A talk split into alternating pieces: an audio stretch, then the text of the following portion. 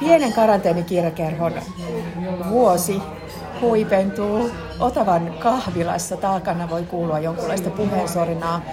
Mä pääsin tänne kohtaamaan suuresti fanittamani rikoskirjailijan, kirjailija Outi Pakkasen. Ihana nähdä pitkästä aikaa Outi. Kiitos, niin onkin todella kiva nähdä pitkästä aikaa. Tämä on suuri kunnia, että mä oon nyt tämän vuoden viimeinen vieras Kyllä. sulle, että se on hienoa. Ja nyt mä tein tällainen joululahja, kun mä ajattelin, että tässä joulunalusviikolla tulee useampi jakso, niin, Niin. niin. kaikille, kaikille sellaisia pehmeitä ja kovempia paketteja.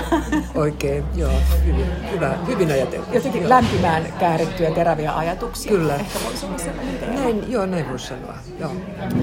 Me keskustellaan paitsi uusimmasta teoksestasi Pullon kerääjä, niin tässä alkukeskustelun aikana tuli ilmi, että ensi, ensi vuosi on Outi Pakkasen juhlavuosi, eli sun ensimmäisestä dekkarista on silloin 50 vuotta sen ilmestymisestä. Kyllä. Mä oon luvannut, että mä en ikinä kysy tätä, mutta miltä tuntuu. Se itse asiassa sä toi ensimmäinen, joka on kysynyt. Kyllä musta se on ihan ymmärrettävää. Mutta kyllä kun mä ajattelen, että 50 vuotta, sekin vielä menee, mutta sitten kun mä ajattelen, että se on puoli vuosisataa, Niin, niin, se se tuntuu kyllä todella aika huimalta. Mutta sitten siihen oikeastaan pitää suhtautua sillä tavalla lempeästi, että, että mä oon tehnyt jonkunlaisen uran, vaikka mä en ollenkaan pidä urasanasta, koska se on semmoista suunnittelua. Mm-hmm. Mä en ole koskaan suunnitellut uraa, enkä elämäni ylipäätäänkään. Mutta kyllähän 50 vuotta, siihen mahtuu 30 dekkaria, kaksi elämänkertaa ja yksi keittokirja. Ja sitten kaikennäköistä muuta novelleja ja jatkokertomuksia ja tämmöistä. Kyllä se on melkoinen ura. Niin. Sitä voi ehkä näin. Se on ehkä parempi kutsua sillä jälkeen, tai täältä niin kuin taaksepäin ajateltuna uraksi kuin sellainen Juuri nimenomaan näin, joo, ja, koska, ja varsinkin senkin takia, että mä kirjoitin kymmeniä vuosia niin työn ohessa. Niinpä. Että mä en ollut päätoiminen kirjailija. En ole ollut päätoiminen kirjailija kuin vasta, hetkinen, en 20 vuottakaan, alle 20 vuotta. Joo. Joo. Ja sun kirjoista kiinnostavasti, niitä, niihin kannattaa myös näihin alkupään teoksiin ehdottomasti tutustua, jos, ei- jos ei kuulijat ole vielä niitä lukeneet. Tämä on siis mulle sellainen myös opas aina Helsinkiin olleet. Mm-hmm. Ja mä oon itse lukenut, lukenut pakkasia jo ilmestymistahdissa ainakin 80-luvulta asti. Ahaa, ja tuota, sitten kuulla. myös ne, ne aikaisemmat u, aina uudestaan. Ja, ja tota, siitä kerittiin puhua, että nyt ne, tai tämä kaikki löytyy jo myös äänikirjoina. Joo, kyllä. Ja jos on tällainen kaltaiseni ihminen, joka, joka tota, mielellään ottaa fiktiota mukaan, kun lähtee vaikka kävelylenkille, niin ne toimivat erinomaisesti myös sellaisena oppaina erilaisiin ähm, tota, kaupunginosiin Helsingissä. Pitää paikkansa, mutta taas toisaalta kun ajattelen, että mä paljon- Helsingistä näin paljon, kuinka paljon on muuttunut. Sepä se. Että et se on mielenkiintoista Voi tutkia kaikki ja kulmat, katsoa. että mitä tässä on ollut. Kyllä, joo. Ja niin kuin missä vaiheessa. Jotkut, jotkut kirjat pyörii kuitenkin esimerkiksi samoilla alueilla aika usein. Aika tarkkaan, aika tässä Joo. ydinkeskustassa Kyllä. voi sanoa ja Lauttasaaressa, että näillä alueilla. Joo.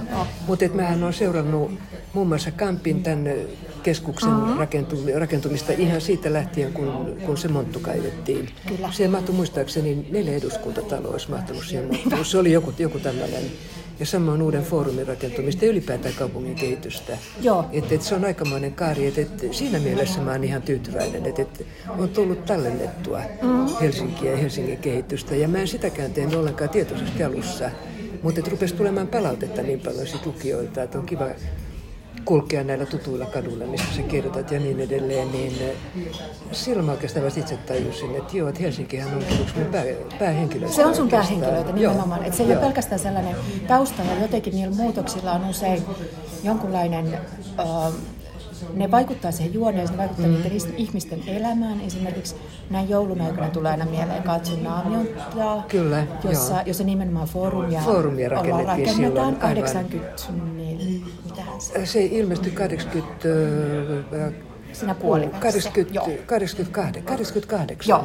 Joo, ja sitten siinähän, paitsi että foorumia rakennettiin, niin siinä, siinä purettiin Stokkan kulmaa. Stokkan kulman Joo. ja sitä Et paljon on- päähenkilösi. Kyllä, joo, Joo. että et paljon on kyllä todella niin kadonnut sitä Helsinkiä. On, on. Ja mutta se, kyllä, mutta se jotenkin just, että se on niinku sellainen aktiivinen toimija myös jotenkin se Helsinki ja jotenkin se sellainen, ö, sun, kir, sun henkilöt on, on jotenkin niinku myös helsinkiläisiä, mikä on jotenkin ehkä vähän harvinaista meillä.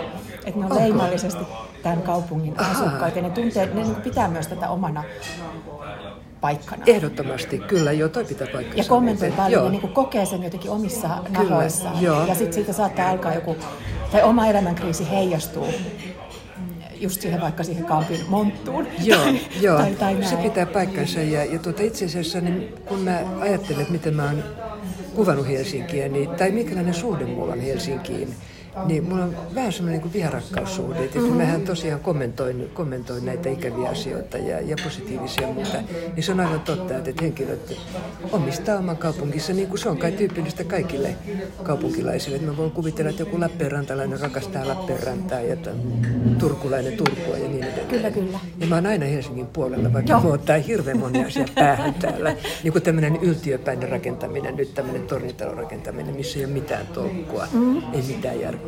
Ja kun se tavallaan, kun sä oot aloittanut just silloin 70-luvulla, joka on niinku yksi kans pöhköimpien buumien ehkä äh, tämmöisiä kohtia mm. lähihistoriassamme, niin sitten tavallaan se on myös, toisaalta se on masentava nähdä, että kuinka usein nämä kertautuu. Tietyt, Kyllä, ihan totta. Tietyt, ja samat jotenkin perusteet ja samanlaiset ää, niin kuin jotenkin harhaiset uudistushalut. Kyllä, totta. Ja muistan muuten hirveän hyvin silloin, kun Ruoholahta ruvettiin rakentamaan. Ja kun mä oon asunut lapsuuteni Lauttasaaressa ja kulkenut sieltä bussilla stadiin, ja siinä, sehän oli, Itämeren katu oli täys, siellä oli lautatarhoja ja rengasvarastoja, ja se oli siis tämmöinen, se oli niinku varastoja ja, ja tämmöinen, tämmöinen tuota, ei teollisuusalue, vaan siellä oli erilaisia verstaita, ja siellä nimenomaan tuoksui puu, mm-hmm. siis tuore puu, Joo. kun siellä oli lautatarhoja, Villikset Udi ja mitä kaikkea siellä oli.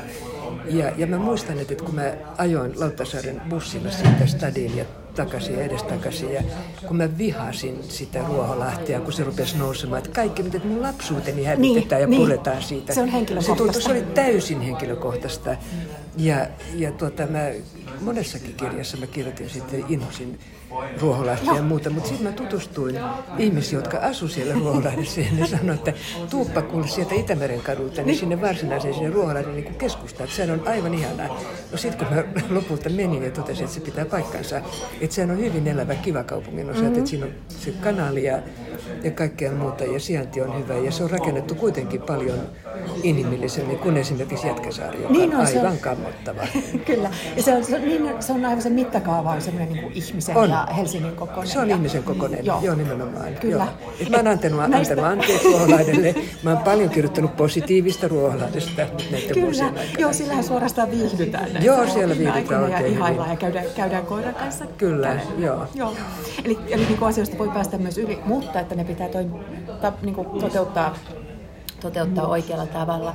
Ö, sun, sä oot myös käyttänyt myös nyky, nykylukijoille tiedoksi, että se, että kirjailija ottaa ehkä omasta elämästään ja omasta tuttavapiiristään jonkunlaisia niin kuin, sysäyksiä ja kipinöitä ja esimerkiksi ammattin kuvausta ja kaikkea tällaista, niin siellä 70-luvulla ö, päähenkilösi on ensin, ensin tota, Katja, joka työskentelee mainostoimistossa copywriterina, Kyllä. siirtyi sitten siitä kirjakerhopalvelukseen ja hän on varmaan sellainen, oliko hän sulle aikanaan alter ego? Ei, ei Katja ei ollut ollenkaan Natterego, mutta Onko sä enemmän sitten kuitenkin, niin kuin, onko sä nyt liukunut enemmän ehkä Annan Mä, joo, mä ehkä olen, nimenomaan mä oon liukunut Annan nahkoihin sillä tavalla, että tänään syntyi. Ö, Anna oli ensimmäisen kerran mun kolmannessa kirjassa, joka se tapahtui kirjakerhossa, missä mä olin silloin töissä. Siihen aikaan tietysti sitä kirjoittaa asioista ja ympäristöstä, jotka on tuttuja, jotka tuntee. Niin mulla oli kollega, joka joka mä oikeastaan halusin kirjan, niin mä sanoin, että, että, että sä oot just sen näköinen, mä tarvitsisin sun näköisen tyypin. Hän oli sellainen pitkä, pitkä, laiha, laiha tumma nainen, hoikka nainen, joka söi koko ajan eikä lihannut koskaan. Jos ei syönyt, niin puhu ruoasta tai Joo. suunnitteli kokkaamista tai tämmöistä. Ja, ja Anna tuli sitten siihen, ja hänen piti olla vaan siinä yhdessä kirjassa.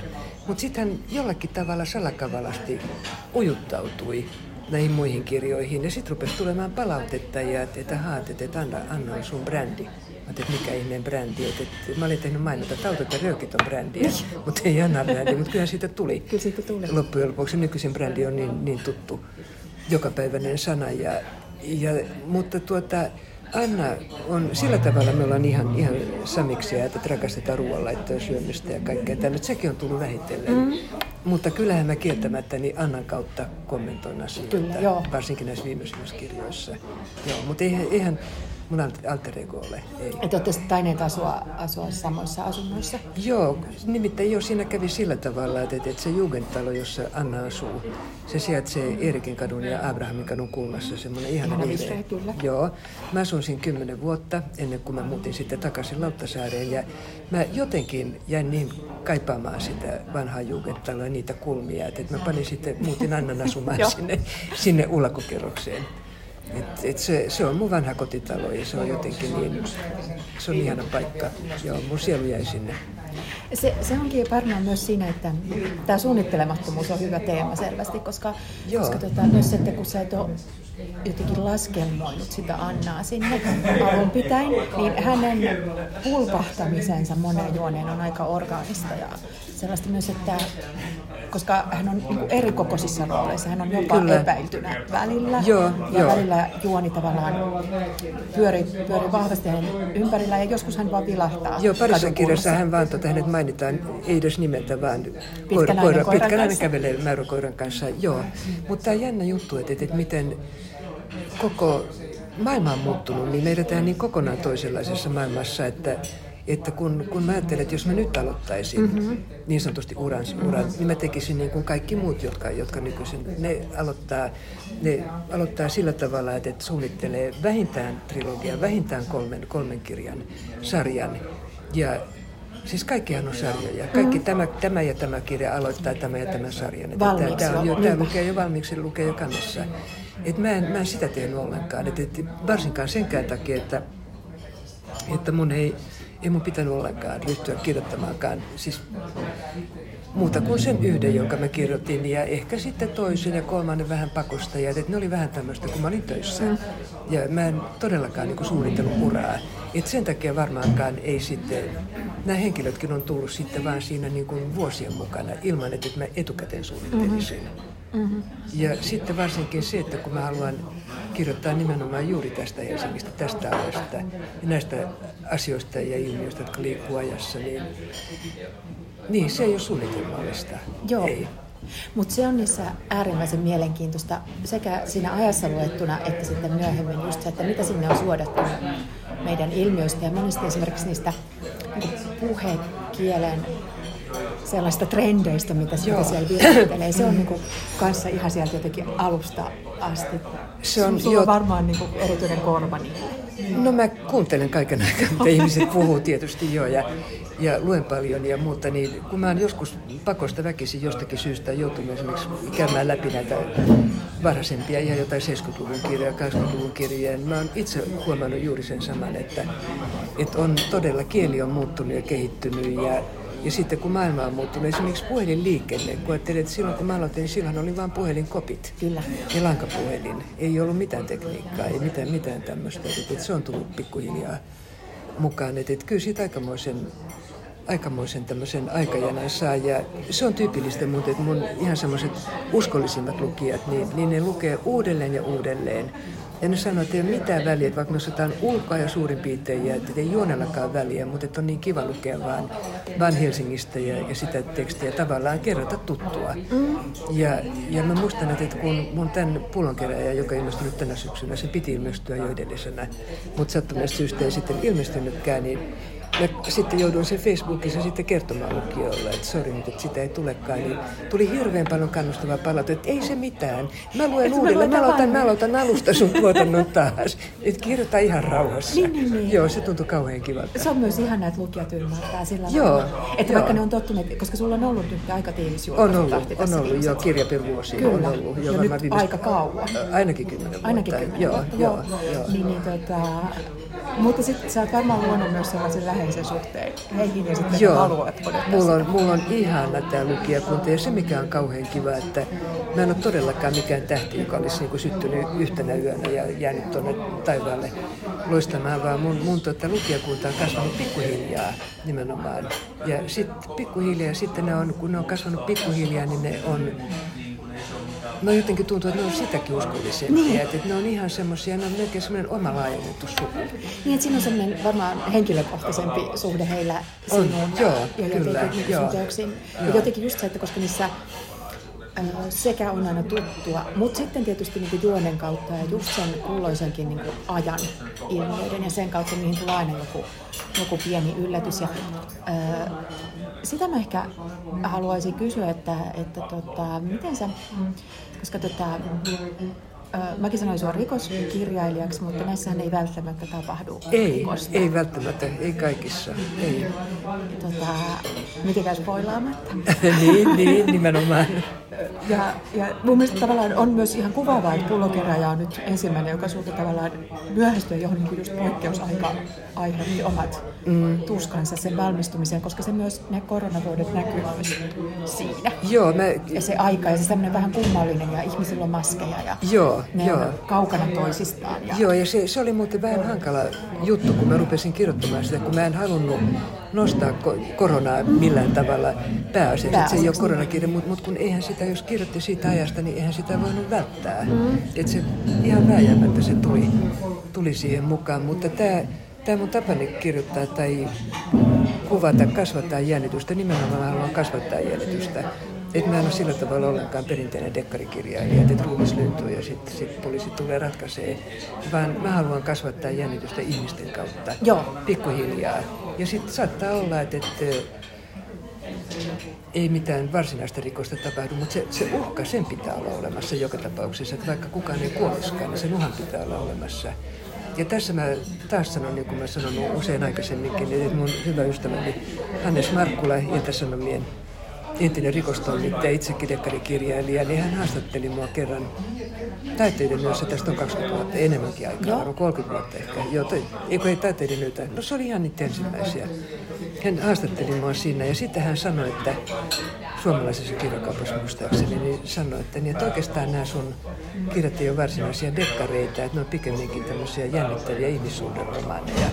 Mä olin vähän loukkaantunut sillä, mä ajattelin, että pitikö nyt yleisön se toi sanoa, mutta hän oli ihan oikeassa siinä, että, se on musta aika hyvin määritelty. Se on hyvin määritelty Joo. ja just sellaisista mm, perheen sisäisistä jännitteistä ja sitten ne perheet voi olla hyvin monenlaisia. Kyllä, joo.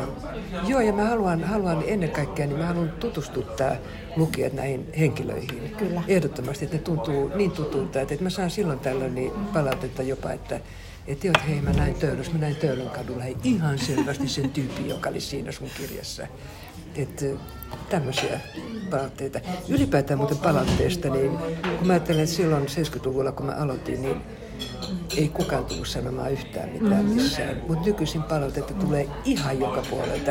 Tuntemattomat lukijat, ne saattaa pysäyttää ihan missä tahansa ja kiittää kirjasta. Ja se on aivan ihana, että ihmiset on muuttunut kokonaan. Ne on tullut paljon rohkeimmiksi. Ja, ja sitten musta niin liikuttavaa, kun kun usein tulee, tulee joku, joka sanoo, anteeksi, että mä häiritsen, mutta että, että saisinko mä ki- kiittää kirjasta, niin mä usein halaan. Mä sanon, että kuule, et häiritse, että mikään ei ole ihanampaa kuin saada palautetta.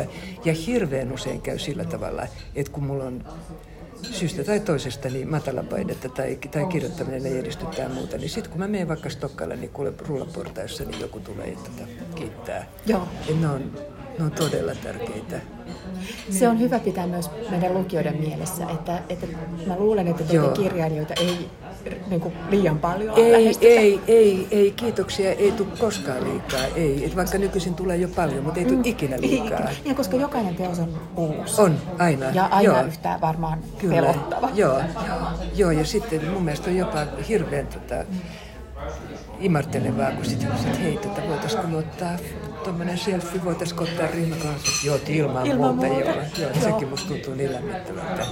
Niin ja nimenomaan, koska, koska on aloittanut sellaisessa maassa ja maailmassa, jossa, jossa se on niin kuin hyvin yksinäistä. Joo, puuhaa, kyllä, Jossa joo. ei koskaan saa tavallaan suoraa palautetta. Ja nykyään Nimenomaan, tietysti joo. on enemmän No, some tietysti on muuttanut koko Se on, se on, muuttanut, se on muuttanut hirveän paljon, joo.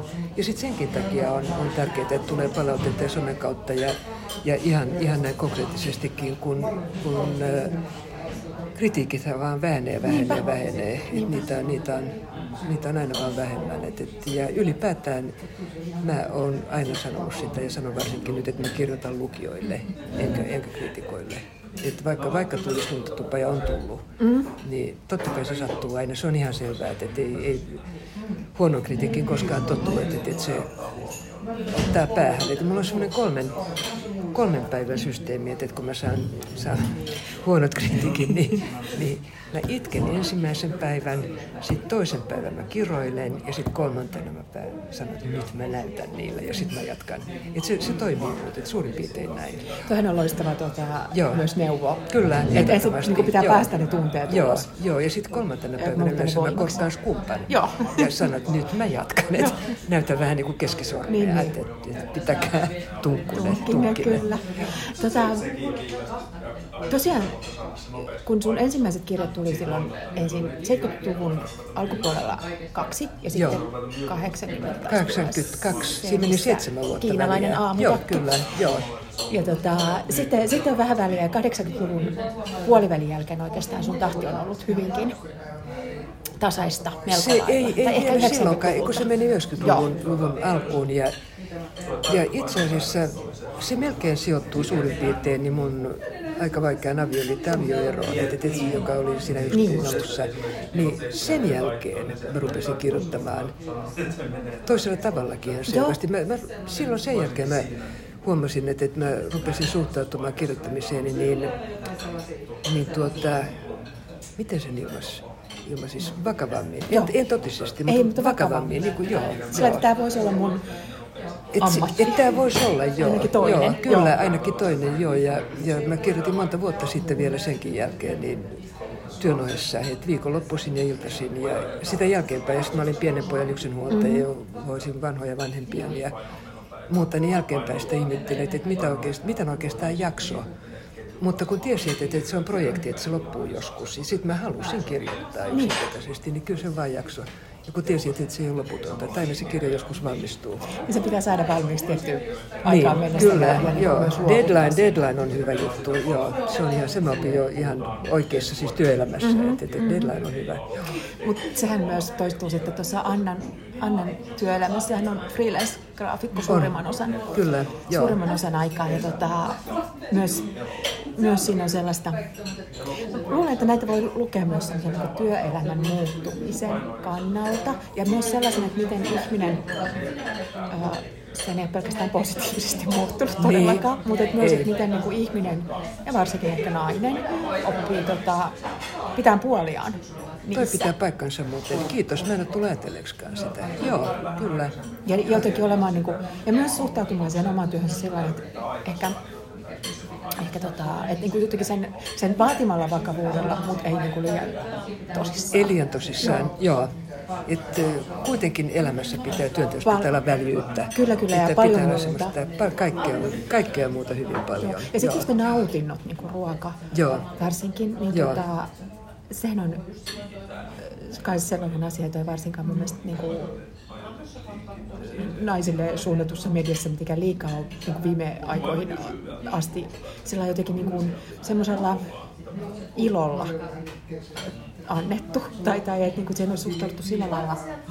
Esimerkiksi niin kuin, se syöminen ja se, niin se on jotenkin semmoinen niin kuin hyvä juttu tässä. Joo, ihan ehdottomasti, koska se on nautinto. Se on nautinto. Se on, se... se on elämän suurimpia nautintoja. Kyllä, ja se, se ei ole mikään sellainen, että esimerkiksi Anna asuu yksin, mutta hän tekee Joo. itselleen hyvää ruokaa. Kyllä, ehdottomasti. Huolehtii sillä lailla itsestään. Niin kuin, mutta sekään ei ole mikään, niin kuin, se jotenkin niin kuin antaa sen elämään lisää, mutta se ei ole sellainen myöskään niin kuin pelkästään jotenkin niin itse tarkoitus tai sellainen niin överi. Et sit toisaalta noissa myös nauriskellaan vähän sit sellaiselle niin kuin näyttämiselle mm. ja sellaiselle Joo, kyllä, niin kuin joo. överi Joo, sitä, sitä esiintyy. Joo, ja Anna, Anna kokkaa ja syö, koska hän tykkää niin. kokkaamisesta ja syömisestä. se on niin yksinkertaista. Näin yksinkertaista. Näin yksinkertaista. Joo, Joo, ja se, se siinä on joku sellainen ihana, ihana niin just sellainen, että niin parhaat asiat on hyvin yksinkertaisia. Mm, on, on, joo. Ja sitten muuten kun ruoasta kirjoittaa, niin ne on tavallaan on kirjoissa myös niin jonkunlaisia suvantokohtia, mm. semmoisia, että, että siinä saa niin juonen ikään kuin pysäytettyä ja sitä paitsi siinä ruokapöydässähän kaikki parhaat keskustelut Sepä se. Ihan ehdottomasti. Joo. Kyllä niissä voi avautua ja siinä voi. ruokaa laittaessa ajatella. Ja... Joo, kyllä nimenomaan käydä läpi asioita kyllä. ja koko, koko se prosessi. Kyllä, kyllä. Ja sitten raivatessa kun tiskaa ja, ja niin edelleen. Niin se, se vaan jotenkin toimii. toimii. Että musta se on aika, aika luontevaa. Mm-hmm. Joo, ja se on hyvä myös siinä, että sit se tekee, se juurruttaa ne ihmiset mm just olemassa olevaan maailmaan ja, ja niin kuin, että heillä on se arki, jota pitää pyörittää ja, ja muuta. Kyllä, tota, joo. Millä lailla, mietin tässä just tuota pullonkerää, mä kuuntelin sitä nyt tässä toista tai kolmatta kertaa just ennen, ennen tätä keskustelua niin muistivirkistyksiksi, niin siinä on kuten mä mainitsin, niin siinä on vähän sellainen äh, ehkä erilainen tunnelma. Mielestäni siinä on vähän sellaista, siinä ollaan siinä vaiheessa tavallaan korona-aikaa, joka ainakin mulla on näin jälkeenpäin ajateltuna hyvin semmoinen niin kuin epämääräinen, semmoinen vellova, koska ei ole just kalenterimerkki. Niin, nimenomaan ei, ole, ei näe ihmisiä. Et vaikka on niin meidän Joo. kaltaisia ihmisiä, jotka tekevät yksin töitä, mutta näitähän aina rytmittää ja pisteyttää toisten ihmisten tapaaminen ja Joo kaikenlaiset tapahtumat ja joo. juhlat ja muuta. Ja tässä ne vähän niin kuin on silleen matto vedetty Kyllä, alta. joo, ja kun, kun mä ajattelen kirjailija, kirjailijaelämää, kaikki kirjan messut oli peruttu, mm-hmm. kaikki, kaikki niin, niin tota, kirjaston vierailut, kaikki ei ollut mitään. Et se, se duuni oli vielä yksinäisempää joo. sitten, kun ei ollut minkäännäköistä tämmöistä tätä ulospäin kontaktia. Ja silloin mä ajattelin, että luojan kiitos, mä asun Lauttasaaressa, että mm-hmm. sentään sai kiertää niitä rantoja. No nimenomaan, ja se tässä jotenkin on sellainen, että tässä ollaan paljon muistoissa. Joo, kuljetaan kyllä, katuja joo, ja, joo. ja jotenkin se on niin heti että sitä ei tarvitse sanoa ääneen, että mistä se ikään kuin johtuu, niin. mutta se, se, se mulle ainakin toi heti sellaisen niin kokemuksellisen Joo. muisti. Joo, ja sitä, sitä paitsi niin mä oon sen tunnustanut julkisesti monta kertaa, niin marraskuu on mun lempikuukausi. Joo, tai siis yksi, yksi lempikuukausista, siis niin. joo. Ja, mutta eikö se ole vähän ristiriitainen lempisuhde? Siis se voi olla, mutta meitä on, meillä on semmoinen pro marraskuun yhdistys kahden tyypin kanssa. Nyt meitä on neljä. Kolme oli alun perin. Neljä, neljä nyt tykkää. Kol, kolme mun lisäksi tykkää marraskuusta. Ja marraskuussa on mun mielestä jotakin aivan kiehtovaa. Se on, kun se ei ole pelkästään pimeä. Et siinä sisältyy hirveän paljon valoa ja, ja semmoisia hopeisia päiviä ja, ja kaikkea ihanaa. Plus sitten tietysti, että se, se antaa ikään kuin oikeuden sitten kärjytyä, mm. kärjytyä kotiin ja olla, olla menemättä, ryntämättä joka paikkaan ja muuta. Ja, ja nyt sitten tietysti vielä, kun oli pandemia-aika, että piti pitää maskia, niin se, mä halusin ehdottomasti kirjoittaa. Joo, joo. joo. Ja nimenomaan, ja siinähän on just kans sitten, mikä on esimerkiksi kotona kevään etu on se, että pääsee, mutta sitten pääsee tietysti pandemia-aikana muutkin nauttimaan, että saa mennä päivällä ulos. Kyllä, joo. Virka-aikana joo. käyskentelemään rannoille. Mm. Joo. Ja silloinhan marraskuu on ehdottomasti parhaimmillaan. On, on ihan, ihan ehdottomasti. Joo, jos ei vaan ole liian liukasta, niin se on tietysti se on toinen juttu, mutta muuten niin ihan, ihan ehdottomasti. Plussaa niitä kosteita happikylpyjä kasvoille. Oi voi, joo, se tekee, niin kuin äsken puhuttiin, se tekee jolle hyvää. Nyt on joulukuun, koska joulu, uudestaan tuli marraskuu.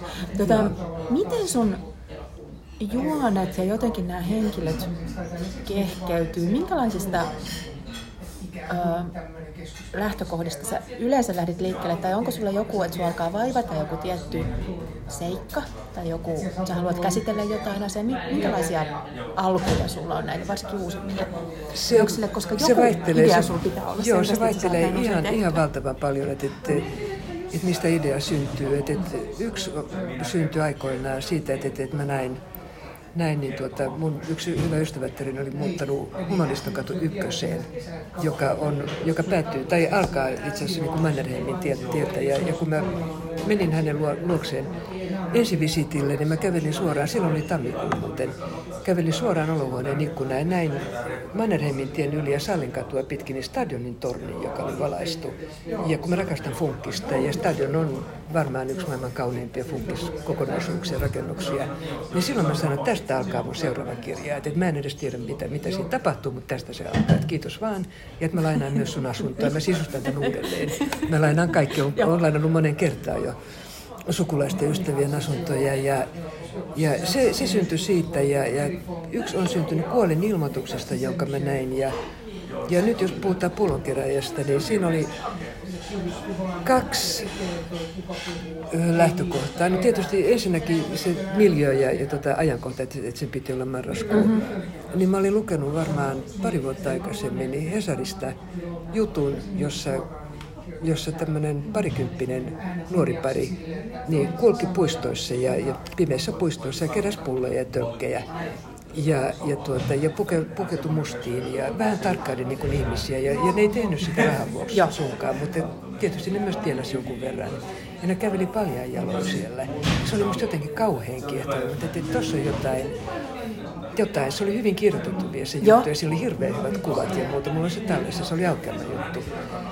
Ja siitä se jäi muhimaan, että, että, että tätä mä haluan käyttää. Ja sitten tämä Isabella, tämä vanhempi nainen, joka on siinä toisena varsinaisena päähenkilönä, niin mulla on hänen esikuvansa. Mm-hmm. Mä oon tuntenut tämmöisen tai en, ei voi sanoa, että edes tuntenut, vaan tiennyt tämmöisen Isabellan. Joo. Ja tiennyt myös hänen menneisyydestään, että joka on ollut hieman, voisiko sanoa hieman kyseenalainen niin. ja muuta. Ja, ja sitten mä halusin kirjoittaa siis tuommoisesta, Isabellan ikää hän tarkkaan ei siinä mainita, mutta siinä voi pää, jotenkin päätellä sen. Niin mä halusin kirjoittaa, kirjoittaa naisen, joka, joka tavallaan niin kuin elää siinä menneisyydessä, muistelee sitä, mm-hmm. mutta että siinä ei kuitenkaan hypätä, hypätä niin kuin taaksepäin, ei, joo. vaan että, että siinä ylipäätään vaan niin kuin hänen ajatuksissaan Kyllä. ja hänen koti, kodissaan ja näin. Et tästä, tästä se lähti. Ja sitten tietysti niin sitä miettii, että, että okei nämä henkilöt, että, että, että mikä on tämä kuvio, että mikä niitä yhdistää. Mitä mä saan ne kohtaamaan. Niin, joo, joo. joo. Ja sitten mulla on ollut varmaan nyt viimeisen kymmenen vuoden, kymmenen kirjan 10 vissi 7-10 kirjan, niin viimeinen lause valmiina, kun okay. kirjoittamaan. Ja se on muuten jännä juttu, että, että, että mä tiedän silloin suurin piirtein, että mitä mä, rupean, että mitä mä kirjoitan, että minkälainen se tarina tulee Et mihin se suurissa, suurissa niin kuviossa olemaan, mutta se viimeinen lause, se on valmiina. Ja ihmiset että, että, että minkä hiton takia, että, että, että, että miksi, että, että, että ethän sä voi tietää sitä, että, että mikä on viimeinen. Mä kyllä mä tiedän, että, että, että se on vähän niin kuin mä juoksisin maratonin. Mm-hmm. Että kun kirjoittaminen on todella tuskaa ja raakaa duunia, ja kun tuntuu, ja siinä on epätoivon hetki, ja tuntuu, että mistään ei tule mitään, ja, ja kaikki on kurjaa, en mä koskaan osannutkaan mitään. Ja sitten mä ajattelin, että joo, no mulla on se viimeinen lause siellä, että mä niinku juoksen, mä juoksen sitä katse. kohti. Joo. joo.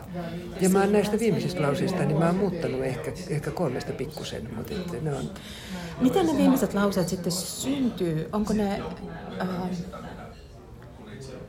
millä lailla sä ne jotenkin luot? Mä, tie, mä, tiedän, mä tiedän, miten kirja päättyy. Joo. Mutta mä, en, mä tiedän, miten se päättyy. Ei kun mä tiedän, missä se päättyy. Just. Mutta mä en suinkaan tiedä vielä silloin, että miten se päättyy Niin, niin, niin että miten ollaan päädyt, miten, Joo. miten tapahtuu Joo, että esimerkiksi tässä pullonkeräjässä niin juoni muuttuu. Joo. Ihan se, se muuttuu siinä suurin piirtein niin kuin puolessa välissä. Et, et, et se, se, vaan, se vaan ei toiminut niin kuin mä olin suunnitellut. Et, et mä en koskaan tee mitään tämmöistä tarkkaa, tarkkaa sabluuna, en todellakaan. Et, et mä annan aika lailla niin ihmisten ihmisten toimia niin kuin omaa. Mä oon niin orkesterijohtaja, joo. joka johtaa näitä, näitä henkilöitä. Ja sitten ne alkavat siellä sitten ne alkaa, Joo, ne alkaa, joskus pitää palauttaa, että eipäs nyt sooloilla liikaa, että tänne nyt takaisin ruotuun. Mutta pullonkeräjässä se muuttuu. Jo suurin piirtein puolessa välissä totesin, että joo, että se meneekin näin, eikä noin. Millä lailla ne sitten ne just niin kuin muut henkilöt, onko se sellaista tarveharkintaista, että ahaa, tähän tarvitaan esimerkiksi, että tällä voisi olla vaimo tai se vähän sinne päin, joo. joo kyllä, joo, tarveharkinta, tarveharkinta, on hyvä, hyvä termi.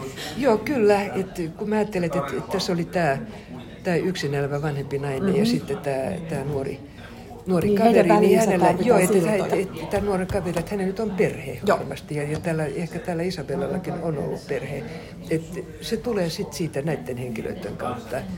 Ja sitten ihan tietysti niin, jo matemaattisesti, niin täytyy olla määrätty joukko ihmisiä, koska jos on liian vähän, niin mm-hmm. se ei ole mielenkiintoista. Ja sitten taas jos on, jos on liikaa, niin saattaa hajota koko tarina. Että semmoinen sopiva kompakti määrä. Mm-hmm. Mutta sä päästät myös ne jotenkin sivuhenkilöt usein ottamaan paljonkin tilaa ja, mm-hmm. ja niin kuin lukiessa on just se monesti, että ketä me että, että sä myös osaat tietysti, että se jännitys syntyy myös siitä, että, että niin kun myös, myös ihan normaali toiminta alkaa vaikuttaa ehkä vähän pahaenteiseltä tai jotenkin joo. kieroutuneelta tai joo. että me epäillään vähän kaikkien motiiveja. Mutta sitten toisaalta esimerkiksi Isabellan kaltaisten henkilöiden kuvauksissa ne on usein sillain, sulla on aika paljon sellaisia yksinäisiä naisia, joilla on ehkä menneisyys.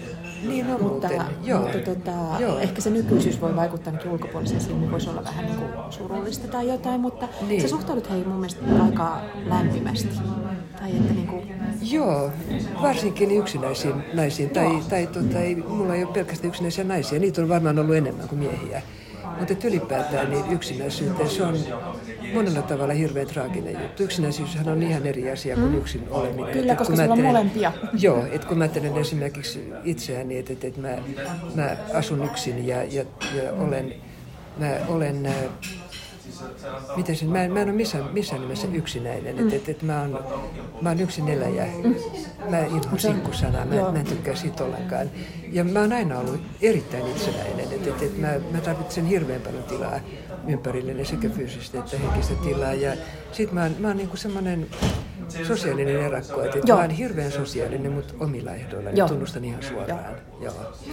Mutta sitten siinä yksinäisyydessä, just näissä uh, yksinäisissä naishahmoissa on usein jotain sellaista, että he on jotenkin jääneet tai jätetty sivuun tai jotain Sivusta katsojia, Sivusta joo, katsojia kyllä. Jotenkin, että ei, joo. Joku, joku, joku hankaa, ettei ihan jotenkin pääse Yleensä sellainen, heillä voi olla vaikka esimerkiksi niin tosi vahva niin ylikorostunut itsetarkkailu tai semmoinen. Kyllä, joo, niin joo. Oma, oman arvon tunto tai joku joo, estää joo, jotakin. Joo, joo, se pitää paikkansa. Ja mulla on syrjäytyneitä naisia nimenomaan. Siis, mikä on se? Punainen pallotuoli. Mm-hmm. Siinä, siinä on yksi, yksi henkilö, joka on, joka on joutunut pois duunistaan. Ja niitä on vissiin useampiakin itse asiassa. Mä oon kirjoittanut niin että en mä muista enää kaikkea, mitä mä oon kirjoittanut. Mutta joka Mutta tapauksessa... se on niin... usein sellainen niin kuin valitettavan varmaan yleinen on, kuvio. On, ja se on. Heissä joo. näkyy niin kuin esimerkiksi erilaiset talouden rakenteet ja just ne työelämän muutokset ja muut, että heidät joo. on ollut helppo joo. siirtää syrjään. Saneerata sitä syrjään, totta, joo. Ja sitten me päästään katsomaan heidän silmiin. Joo. Ja sittenhän mä oon kirjoittanut myös yksinäisistä lapsista. Kyllä. Et kun kun minulta on usein kysytty, että, että onko joku, joku aihe, jota, josta ei pysty kirjoittamaan, mm-hmm. Niin mä olen aina sanonut, että mä en pystyisi tappamaan lasta. Mutta kolmessa mun kirjassani lapsi on, ei voi sanoa murhaaja, koska, koska ne ei ollut suunniteltu murhia, mutta lapsi on ollut tappaja mm. ja ihan hyvästä syystä. Kyllä. Ne on ollut kaltoon, kaltoon kohdeltuja lapsia. Joo, niitä Joo. on. Ja, ja jotenkin niissäkin me ollaan tosi vahvasti siellä sen lapsen nahoissa Joo. ja hänen, hänen silmien kautta Joo. ymmärretään, että sulla on siinä selvästi mielenkiintoa ja kyky myös. Joo, ainakin mielenkiintoa ja ehkä, ehkä kykykin. Mä muistan hyvin, kun mä kirjoitin yöpuistoa, jossa on semmoinen ylilihava Rasmus-niminen poika, niin, niin muistan, että, että, että silloin mä jouduin, jouduin pitämään, pitämään aina välillä paussia kirjoittamisessa, koska mä olin niin syvällä se Rasmuksen nahoissa ja mä, mä, tota, mä, mä rupesin itkemään ihan, kun mä, mä että mä, mun täytyy saada etäisyyttä, että mä en pysty, pysty jatkamaan. Että se on jotenkin, mikään ei ole niin traagista kuin syrjäytetty kaltoon kohdeltu lapsi. Mm, kyllä. Ja jotenkin tota, vielä sellaisessa Näissähän, sen, sen lisäksi, että ollaan Helsingissä, niin ollaan tietyllä tavalla semmoisessa niin kuin ainakin kulissit on aika mukavan porvarilliset joo, joo, kyllä, joo, ihminen kirjoittaa niistä niin. piireistä, jotka itse tuntee. tuntee. Joo, eli mä en yritäkään mennä kauheasti pitkän sillan tuonne toiselle puolelle, koska mä oon elänyt tämmöistä elämää, mä kirjoitan näistä. Kyllä, ja siellä on, siellä on ihan niin kuin riittävästi näytettävää. No on, joo, ihan, tar, ihan tarpeeksi niin, niin draamaa ja tragediaa kyllä löytyy, löytyy näistä kuvioista. Kyllä, ja, ja tosi usein just niin kuin, no varsinkin näissä nämä lapsihahmot avaa just niitä perheitä ja kaikkea sieltä, mitä, mitä sieltä niin kuin Joo. löytyy, niin jotenkin sillä vilpittömyydellään. Ja, mutta aikuiset on aika, aika kovia peittelemään. Ja just niin, varsinkin nämä niin, niin menestyvät ihmiset on ehkä... Niinhän me ollaan. Niinpä. Mm. Sun kirjoissa jotenkin on, ne, ne, joilla menee hyvin, niin ne on ehkä, ehkä epäilyttävintä porukkaa. Todennäköisesti jo on varmastikin. Joo, ehkä, ehkä jopa tarkoituksella. Voisin melkein tunnustaa. Tota, Öö, niin, siitä pullokeräjästä vielä. Tämä on hauska, samoin kuin sä kuvasit sitä, sitä romania, joka alkaa siitä, tai tapahtuu, tapahtuu niillä nurkilla, mistä näkee sen stadikan joo, suoraan. Niin, joo. Niin niissä, ne on hyvin kuvallisia myös. On, joo. Muuten, joo, tästä mun täytyy kertoa, että oli niin hauska juttu, kun mä, sen jälkeen kun mä olin nähnyt sen mm-hmm. tornin ja ylipäätään ilmoittanut, että tästä alkaa mun seuraava kirja, mutta en tiedä ollenkaan, mitä siinä tapahtui. Ja sitten kun mä odotin Siinä meni pari tuntia viiniä aika paljon, mutta odotin taksia siinä kadulla Humaniston tie ykkösen edessä ja, ja katselin sitten vaan tuosta Tolkanille ja mä katsoin, että tuossa on kukkakauppa. Että tuossa voisikin tappaa Joo. jonkun. Ja niinhän siellä kuoleekin joku, mutta sitten mikä tämä jatkuu vielä sillä tavalla, että, että sitten meni varmaankin pari vuotta vissiin, niin mun toinen veljeni soitti, että, että muuten se kukkakauppa, missä sä teet sen murhan, niin se on yhden mun kaverin mutsin omistama. että näin pieni on Helsinki. Kyllä. Tota, noista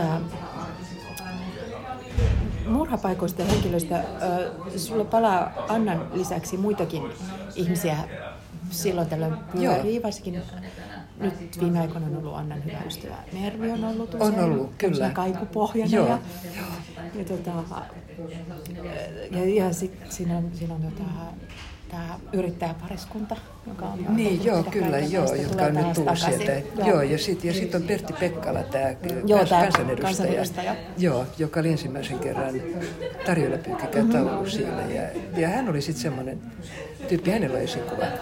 En sano kuka, mutta ei, hän ei ole poliitikko tai esikuva, vaan hän, hänellä on ihan, ihan muita aloita. Niin, niin tuota, hän vaan jotenkin sitten sattui sopimaan, että hän on ollut vissiin kolmessa kirjassa, kolmesta neljässä. Joo. Voi olla, tulee vieläkin johonkin. Mm-hmm. Tota, niinpä, joo, hän oli tota operajuhlilla. Oli juuri nyt viimeksi, viimeksi, viimeksi siellä. Joo, kyllä. Tota, noi tekojen motiivit ja jotenkin, koska hirveän useinhan näissä on kysymys, jos on murha tai ehkä murha-aie tai, niin, tai tappo tai, tai, tappo, tai, tai, tai jotakin niin, niin niissä on aina, tai hyvin usein kysymys jostain, niin kuin, joka sitten kuitenkin tuntuu niin kuin liian tabulta tai liian jotenkin häpeä. Häpeästä on aika usein. Häpeästä on, joo, kyllä, se on muuten ihan totta. Mä oon usein puhunut, puhunut mun veljeni Jukan kanssa, joka on kaunokirjaaja, joka kirjoittaa hyviä kaunokirjoja, Kyllä. niin ollaan puhuttu juuri häpeästä ja todettu, että se on itse asiassa niin vaikein aihe.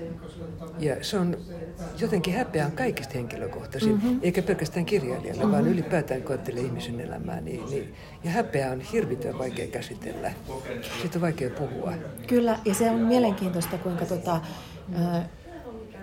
näistä, näiden vuosikymmenten aikana tavallaan ne, ehkä missä se häpeä, niin kuin, mikä on se asia, mitä hävetään eniten, niin se saattaa muuttua. Esimerkiksi niin kuin, siellä on erilaisia seksuaalisuuden ilmentymiä ja muita Joo. varhaisemmissa usein, mikä on Joo. sellainen niin kuin asia, jota ei kehtaa, niin, kehtaa aivan. näyttää ja Joo. sitten siihen peittelyyn menee paljon voimavaroja. Uh, mutta tota, se on mun mielestä mielenkiintoista, että vaikka voisi ajatella, että me ollaan niin kuin jotenkin yhteiskuntana päästy irti häpeöistä, niin päinvastoin. Joo, musta tuntuu, että häpeä ei ole kadonnut, ei todellakaan yhtään, yhtään minnekään. Ja sitä, kun ajattelee omakin elämänsä, niin sitä, sitä saattaa hävetä ihan siis käsittämättömiä asioita.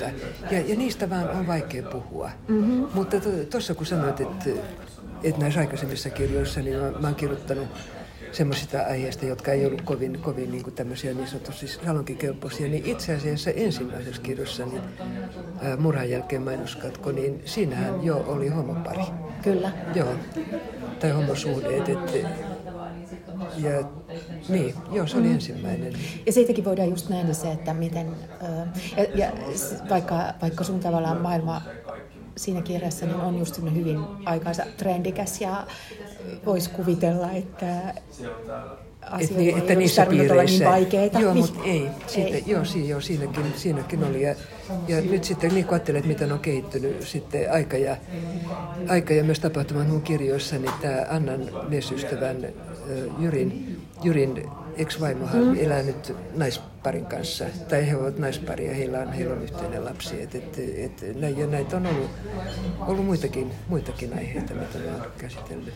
Kyllä, ja kiinnostava aihehan on just suhde Jyriin, joka on ollut tässä nyt viime, niin, viime joo, kirjoissa, joo. Että, että sekään ei ole varmaan mikään turhan yleinen teema, että niin kuin vanhemman naisen, jotenkin hyvin niin kuin tasapainoinen ja joo. normaali Muuten, muuten joo, hyvä kun, kun otit tänne esiin, nimittäin mun ensimmäisessä kirjassa, joka ilmestyi 50 vuotta sitten, siinä oli myös vanhempi Siinähän nainen on, niin ja on. nuori mies, jotka meni naimisiin lopulta vielä. Niin menee naimisiin lopulta. Kyllä, Tosin joo. nyt mä luin sitä, joo. niin tota, se vanhempi nainen, niin taitaa olla nelikymppinen.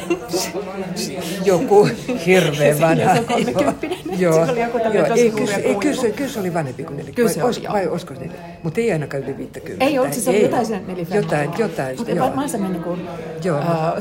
Uh, skandalöisi 15 vuotta. Kyllä suurin piirtein siihen aikaan kauhean skandalöisi, joo.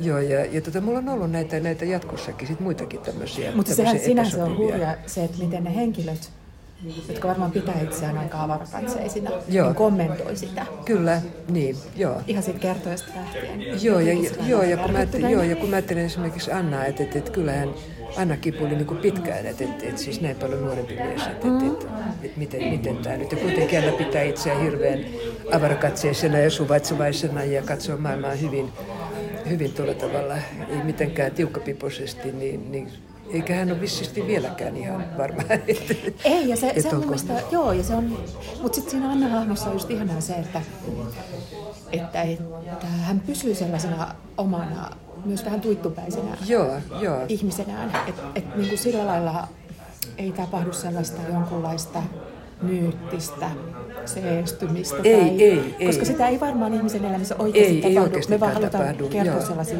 Joo, joo ei, ei, ei tapahdu. Joo, ja Annan elämä on jo seurattu niin pitkään, että ei, ei varmasti ei tapahdu. Ja, ja tuota, tai että perusluonne muuttuisi Joo, joo, ei, ei, ei. Mun piti sanoa jotain aina. Niin, mutta joo, niin mun piti... siitä Jyristä, että mistä, mistä hän tuli? hän, hän, tuli, hän tuli siis, no joo, itse asiassa niin tästä mun piti puhua. Että, että kun mä olin päättänyt silloin, kun Anna oli tullut esittynyt ehkä kolmessa tai neljässä kirjassa, niin mä päätin, että, että mä en kerro mitään Annan yksityiselämästä, paitsi että siinä Kinnalla Saamutakin se mainita, että hänellä on poika, joka on asunut koko ikänsä isänsä kanssa. Että sekin muuten on, että 70-luvulla tai 80-luvun alussa mm-hmm. niin mä kirjoitan tämmöisestä, ei se ole ihan tavallista. Niin, niin tuota, mutta sitten kun, kun mä kirjoitin jonkun kirjan, jos Anna ei ollut, niin tuli hirveän paljon palautetta, että, että, että, että, että Anna takaisin reseptejä pitää olla, että pitää olla, pitää tota, kokata siinä kirjassa ja, ja muuta. Ja, ja sitten, että, että olisi kiva tietää, että, että annan yksityiselämästä enemmän. Mm-hmm. Sitten Jyri vaan sitten, kun mä rupesin Hellettä kirjoittamaan, niin Jyri vaan ilmestyi siihen, siihen kun Anna oli siellä, siellä väestöasunnossa ja hän ilmestyi sitten niin kuin Kenneth Greve, niin, niin. Tämä, tämä balletin entinen johtaja, siis ulkonäköön suoraan häneltä lainattiin. Niin, sitten sit se vaan ilmestyi jotenkin. Mä no niin, siinä se on. Siinä se on. Joo. Ja sekin on ehkä vähän sellainen poikkeustila Annan elämässä ainakin, että hän, hänet tempastaa täysin väärään kaupungin osaan. Kyllä, ja joo. liian kuumaan ilmaan. Joo, joo ei, ei väärään kaupungin. Siis Tööllähän on kaupungin osalla, siinä ei mitään vikaa. Ei, ei, mutta Annalle. Annalle, joo, ja, joo, ja, joo, ja, tota, ja nimenomaan kun oli tottunut tähän ullakkoasuntoon, kyllä, kyllä. niin sitten tämmöiseen melkein kellariin joutuu asumaan, niin hirveä helle. Ja tämä idea muuten syntyi ihan siitä, että, että meidän, mä asun Lauttasaaressa, niin meidän talossa oli oli niin julkisivuremontti ja sattui olemaan aivan kammottava hellekesä. Joo, ja silloin että tätä mä hyödynnän, että et, et, nyt kyllä. Se, sen voi myös, tota, se on hauska just, että esimerkiksi Helle, Helle romaanissa sen kyllä tunnistaa, sen muistaa sen kesän, kun sitä lukee, että kuinka joo, älyttömän. se oli ihan, joo. joo nythän se, on, se on niin erilaista, kun se on niin, se oli vain jotenkin kokonaisvaltaisen hikinen. Niin oli, joo, ja mä muistan sitten, että mä pakenin sitä omaa, omaa tätä, tätä, tätä, tätä julkisivuremonttia sillä tavalla, että pari viikkoa varmaan suurin piirtein, niin me ajelin, hyppäsin pieneen punaiseen autoon ja ajelin ympäri Suomea, kun auto oli ilmastoitu. Sitten sit mä menin johonkin hotelliin ja kysyin, onko teillä, onko teillä ilmastointi? Ei ole ilmastointi. Okay. Onko, onko, onko tuota tuuletinta? Ei. Ja mä yritin, siis mä en löytänyt koko, mä, siis mä ajoin Kokkolan korkeudelle ja sitten niin tota, länsis, sitä länsirannikkoa ja sitten Kotkaa ja niin edelleen, niin, niin tota, mä yritin ostaa, ostaa tuommoista tuota, tuulettimia. Mm-hmm. Koko Suomi oli loppuun Kaikki myyty. Ei ollut. Kyllä. Joo, joo. joo että se oli kyllä hurja kesä. Joo, siitä oli pakko kirjoittaa. Joo, joo, ja se tuntuu joo. siinä kyllä ihan sellainen koko, joo. koko kropassa lukiessa. Tota, aikaisemmin, tai jotenkin sain oivalluksen, että tosiaan näissä on usein kysymys just siitä, että miten myös niin kuin niistä aina yhteisön ennakkoluuloista ja jotenkin siitä just, että kuinka ne itseään niin kuin aika sellaisina, just tällaisina hyvinä kaupunkilaisina pitävät, pitävät hahmot niin kuin törmäävät sekä näihin omiin häpeöihinsä että sitten toisten Joo. jotenkin outouteen tai kummallisuuteen ja se, että kuinka et, ja sitten siitä alkaa syntyä joku hankaus, joka, joka tota, vähän ehkä sitten niinku räjäyttää sen koko pakan. Niinpä. Niin. Tota, onko sulla mm, noista tapahtumapaikoista, niin, niin, niin tota, onko sulla aina jo mielessä tietyllä tavalla esimerkiksi niin kuin nyt seuraavaa tai seuraavia ajatellen, että ahaa, tuolla voisi jonkun kalauttaa hengiltä. Tai... On, on. Mulla siis, mä katson jatkuvasti, mä en edes itse varmaan sitä tiedostakaan. Joo. Että mulla on antennit ulko, ulkona ihan koko ajan, että mä kuuntelen mitä, mä en oikeastaan kuuntele niinkään mitä, mitä ihmiset puhuu, vaan miten, miten, ihmiset, miten ne puhuu. Joo. Joo. Ja, ja tota, sitten tietysti mä, mä katselen maisemia sillä tavalla, mitä voisi hyödyntää ja, ja katselen, mä kuulen usein niin tota, niskakennossa ylös, katselen mm-hmm. tota, ylä, yläkerroksiin ja kuulen kadulle ja ajattelen tässä. Tässä kulmassa voisi alkaa tapahtua joo, jotain. Joo. Tai tässä voisi asua joku. Joka, Kyllä, joo. joo nimenomaan. Joo. ja sehän on tosi, tosiaan toi, kun sä sanoit, että miten ne puhuu, ja tässäkin esimerkiksi pullonkeräjässä, niin tota, on tämmöistä äh, kaksi influencer wannabe naista mm. muun muassa, Joo. niin se on heti vaikuttaa niin kuin todella tämän hetken Joo, ja se mulla oli pakko ottaa Joo. siihen ihan pakko. Mä että kun se nyt on niin ajankohtainen. Kyllä, kyllä. Ja ne on jotenkin sellaisia, just sellaisia, että mitä äh, kyttee just siellä äh, ihmiset, joiden elämä on tietyllä tavalla järjestyksessä, mm. mutta, mutta on sellaisia jotenkin niin kuin toteuttamattomia jo, haaveita. Puuttuu, jo, jotain puuttuu jotain. jotain ja sitten, että mikä se voisi olla se, että se, on, se ei ole enää välttämättä se putiikin pitäminen. Joo, ei, ei ole enää se. Tai, tai lauluura. Tai joo, putiikin pitäjiä mulla on ollut joo, silloin, niin kun ne oli muodissa. Silloin, kun niitä oli. Ei ole enää. nyt on, nyt on niin kuin tämä. Ja, ja, tuota... ja just niin kuin jul, erilaisia julkisuuteen joo. pääsemishimoja. Joo. Keinoja. Siinä muuten tästä tuli mieleen, että siinä mä olin aikani edellä, kun, kun mä kirjoitin, se oli 2000 joskus, mm-hmm. parikymmentä vuotta sitten varmaankin. Niin, se, niin missä toi, ne nuoret tytöt. Joo, joo. joo, joo eli siis uh, hinnalla millä Kyllä. hyvänsä. Niin silloin ei ollut ja eikä, eikä mitään vielä. Mutta niin se varmaan tuli just sen jälkeen. Joo, mä ennakoin joo. sen, että, että, joo, että, tota, että, että, että, että, että tämä on, että tästä, tästä mä tuota kirjoitan. Ja sekin muuten lähti ihan pienestäni lehtijutusta, tai itse asiassa kahdesta kahdesta jutusta, niin, niin tuota, pieni, pieni semmoinen, se oli, sekin oli Hesarissa, pieni nuoren tytön haastattelu, joka oli, mä en muista minkä takia se häntä varsinaisesti haastateltiin, mutta joka tapauksessa kysymys oli se, että, että, että, että miksi hän haluaa tulla tulla niin kuin isona niin, niin tota, kuuluisaksi. Joo. Joo, että hän haluaa tulla kuuluisaksi. No miksi? No kun on kauhean kiva, että silloin pääsee, pääsee, pääsee niin kuin kutsutaan aina Sedukoskisen, silloin Sedukoskisella näitä Sedukoskisen vipravintoloihin ja muuta. Ja, ja tota, että et, et, joo, kuuluisaksi. No Seiska oli just silloin ruvennut ilmestymään. Ja no sitten haastattelija kysyi, että no, että onko sinulla joku erityislahjakkuus, että, että osaat sä niin jotain. Joo, kyllä mä osaan vähän tota laulaa, mutta et kyllä tekniikka sitten hoitaa loput.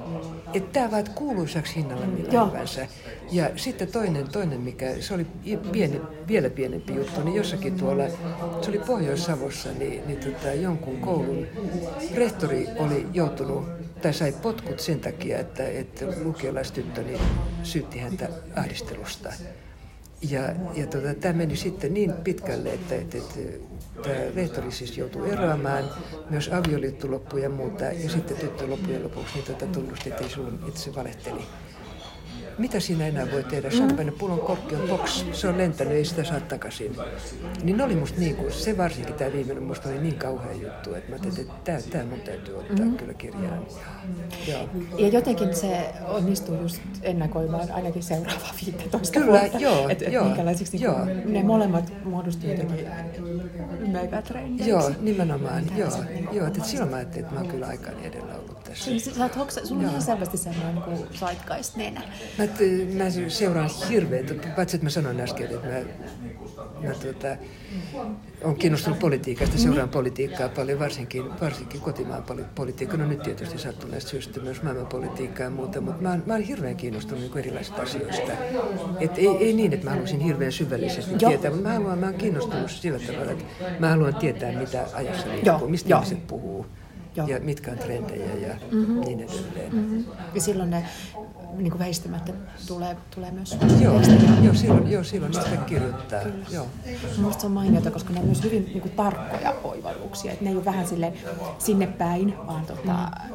ne on tunnistettavia ja tarkkoja. Joo, ja, ja sitten mun mielestä on kiva heitellä pikkusen niin piikkejä mm-hmm. myös, niin kuin nyt tässäkin pullonkeräjässä just näille näille kahdelle daamille, niin vähän, että sillä, sillä tavalla kommentoidaan. Kyllä, kyllä. Ja siinä, siinä on sellainen niin ilkikurinen joo, joo, pyre aika joo, usein näissä joo, vähän sarkasmia ja irveä. Kyllä. Joo. Outi Pakkanen, suurkiitos tästä haastattelusta ja keskustelusta ja kaikista kirjoistasi. Kiitoksia, kiitoksia. Hyvää joulua. Toivotaan rakkautta ja rauhaa, ennen kaikkea rauhaa. Sitä toivotaan. Ja sitten uudelle vuodelle mahtavaa juhlavuotta. Kiitoksia, kiitos. Ota siitä kaikki irti. Kyllä, ehdottomasti, kiitos. Kiitos sulle.